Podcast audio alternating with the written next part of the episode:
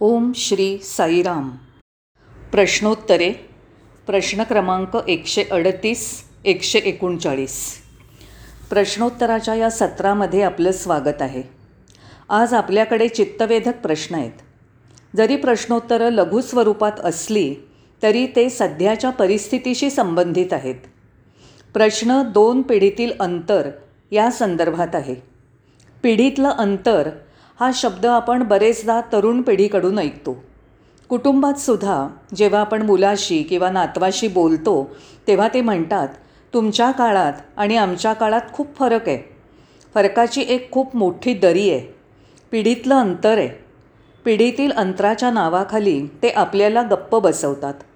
ते त्यांना तुम्हाला काहीही सांगण्याची अनुमती देत नाहीत. यामुळे साहजिकच ते आपल्या उपदेशाला मुकतात आणि याबद्दल मला काही टिप्पणी करायची नाही. पण असाच प्रश्न भगवंताला कोडाई कॅनॉलला विचारला होता. स्वामी पिढीतील अंतर म्हणजे काय? याबद्दल तुमचा दृष्टिकोन काय आहे? स्वामींनी खूप सुरेख उत्तर दिलं. पिढीतील अंतर हा फक्त एक बहाणा आहे. ते फक्त एक निमित्त आहे. वाडवडिलांच्या आज्ञापालन न करण्याची उपदेशाकडे दुर्लक्ष करण्याची ती एक बतावणी आहे. नंतर स्वामींनी पुढे सांगायला सुरुवात केली. सूर्योदय सूर्यास्त तोच आहे. ऋतू पण तेच आहेत. यामध्ये कोणतंच पिढीतलं अंतर नाही आहे मग माणसांमध्येच का? तरुणांना स्वैर वागण्यासाठी पिढीतलं अंतर हा एक बहाणा आहे. मोठ्यांनी दाखवलेल्या मार्गाप्रमाणे ते जात नाहीत.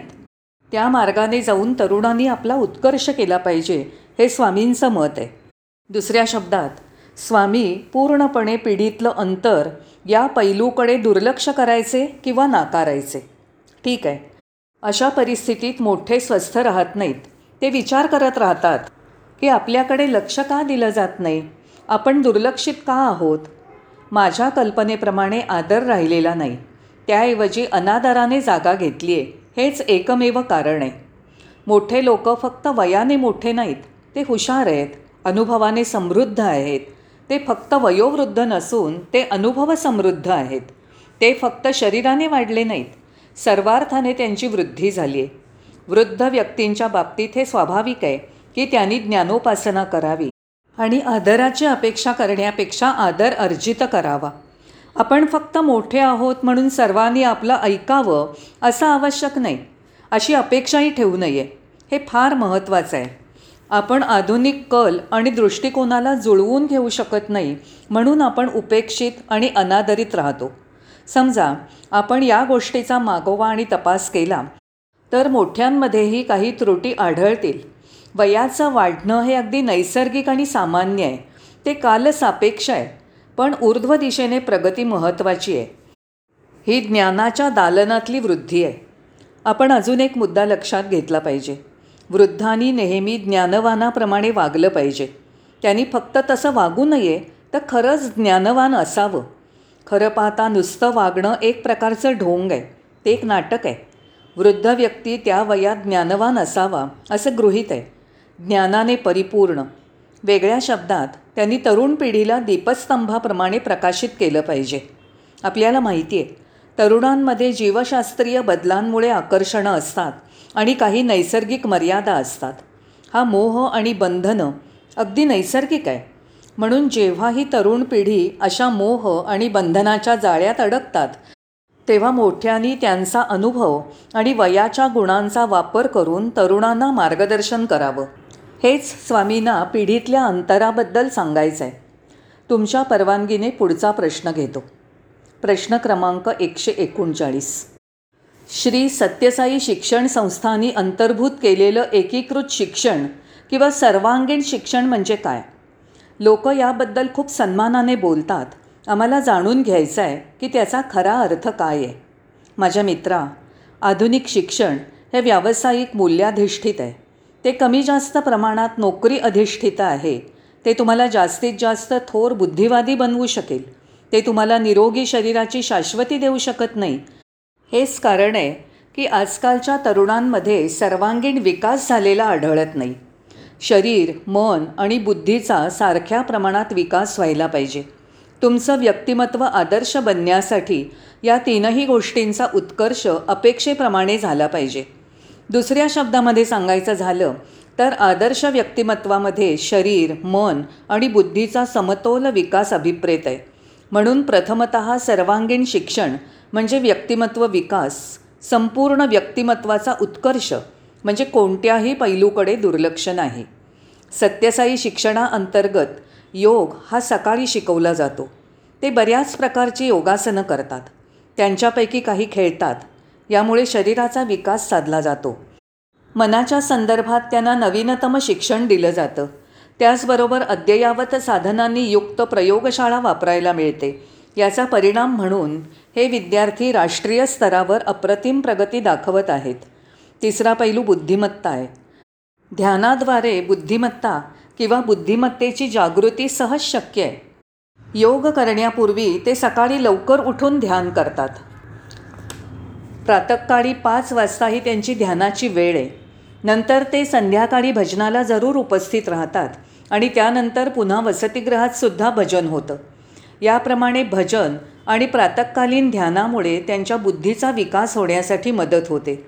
म्हणून एकीकृत किंवा सर्वांगीण शिक्षण म्हणजे शरीर मन आणि बुद्धीचा समान विकास. आणि यासंबंधी मी तुमचं लक्ष महत्त्वाच्या दुसऱ्या मुद्द्याकडे वळवू इच्छितो. वस्तुत शिक्षण फक्त ज्ञान संक्रमित करण्यापुरतं किंवा माहितीच्या प्रसारापुरतं मर्यादित नाही. शिक्षणामध्ये जीवनाच्या दोन्ही बाजू समाहित आहेत. वस्तुत ध्यान जागृती साक्षित्व प्रेम करुणा निर्मिती हे सर्व शिक्षणात सांगितलं गेलं पाहिजे. तरुणांना वृद्ध पिढीचा सन्मान करता आलं पाहिजे. फक्त ते वयोवृद्ध आहेत म्हणून नाही. वृद्ध आदराला पात्र आहेत कारण त्यांना थोडंफार जास्त माहिती आहे जे मनापलीकडलं आहे पण तरुणांना मनाच्या मर्यादेतील थोडंफार माहिती आहे. तरुण पिढी मनाच्या अंतर्गत थोडंफार जाणते. तर वृद्ध लोक मनाच्या पलीकडलं थोडंफार जाणतात. म्हणून आपल्या शिक्षण पद्धतीमध्ये हे सांगितलं गेलं पाहिजे. आपण पाहतो की तरुण लोक या जगाच्या क्षुल्लक गोष्टींसाठी संघर्ष करतात. होय त्यांच्या अभ्यासामुळे त्यांच्या व्यवसायामुळे तीव्र स्पर्धेमुळे चरितार्थासाठी संघर्षामुळे ते सतत झगडत आहेत. पण वृद्ध व्यक्ती ढगांच्या पलीकडे ताऱ्यांपर्यंत पोचला आहे त्यांनी शिकण्याच्या सर्व अवस्था पार केल्या आहेत कमावण्याच्या जगण्याच्या सर्व अवस्था सुखासीनता आराम सुविधा आणि कुटुंब या सर्व गोष्टींना वृद्धाच्या जीवनात आता काही स्थान नाही. म्हणून मी म्हणतो ढगांच्या पलीकडे ताऱ्यांपर्यंत तो पोचला आहे. म्हणून तरुणांनी फक्त शिष्टाचार म्हणून मोठ्यांचा आदर न करता त्यांनी तो निखालस आणि संपूर्णपणे करावा याबद्दल काहीच शंका नाही. याबद्दल कोणतीच जबरदस्ती नाही. हा आदर ही केवळ औपचारिकता न राहता हृदयातून आला पाहिजे. हा एक शिक्षणाचाच भाग आहे. ज्याकडे सुरुवातीलाच तुमचं मला लक्ष वेधून घ्यायचं आहे शिक्षणाचा दुसरा भाग सर्वांनाच परिचित आहे. शाळा महाविद्यालयं विद्यापीठं तरुणांना विद्यार्थ्यांना हा भाग हस्तांतरित करण्यासाठी समर्पित आहेत. पुष्कळ विभाग आहेत. ते सर्व विद्यार्थ्यांना चरितार्थासाठी तयार करत आहेत. सध्या शैक्षणिक उत्कृष्टतेची हमी आहे.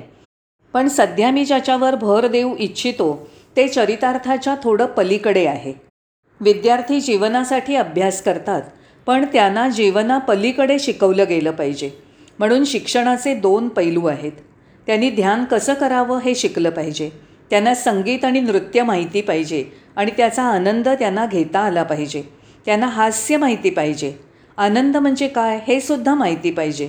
जीवन उत्सव म्हणून कसा साजरा करता येईल हे माहिती पाहिजे. अशा बाबतीत जीवनाच्या संध्याकाळी मृत्यूसुद्धा एक सण बनून जाईल. त्याबद्दल काहीच शंका नाही. म्हणून कोणत्याही प्रकारे का होईना शाळेतील महाविद्यालयातील विद्यापीठातील मुलांना आजकाल चरितार्थ कसा साधायचा याची व्यवस्था माहिती आहे त्यात काही शंका नाही आहे ते हेच काय ते करतायत. पण मोठी लोक निर्मिती जसं एखादी कविता रचणं वादन करणं मूर्ती घडवणं यात मदत करू शकतात.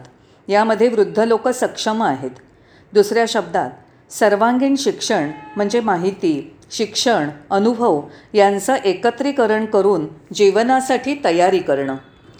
दुसरी बाजू ही फक्त जीवनासाठी तयारी नसून त्याच्याही पलीकडे जाण्याची तयारी आहे आणि जीवनापलीकडील तयारीसाठी ध्यान हास्य आणि गायन याची आवश्यकता आहे. जीवनाला एक उत्सव म्हणून समजलं पाहिजे. फक्त एक स्पर्धा नाही तुलना नाही.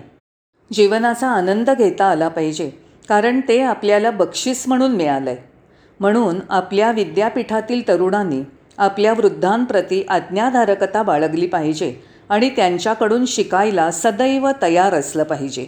साईराम.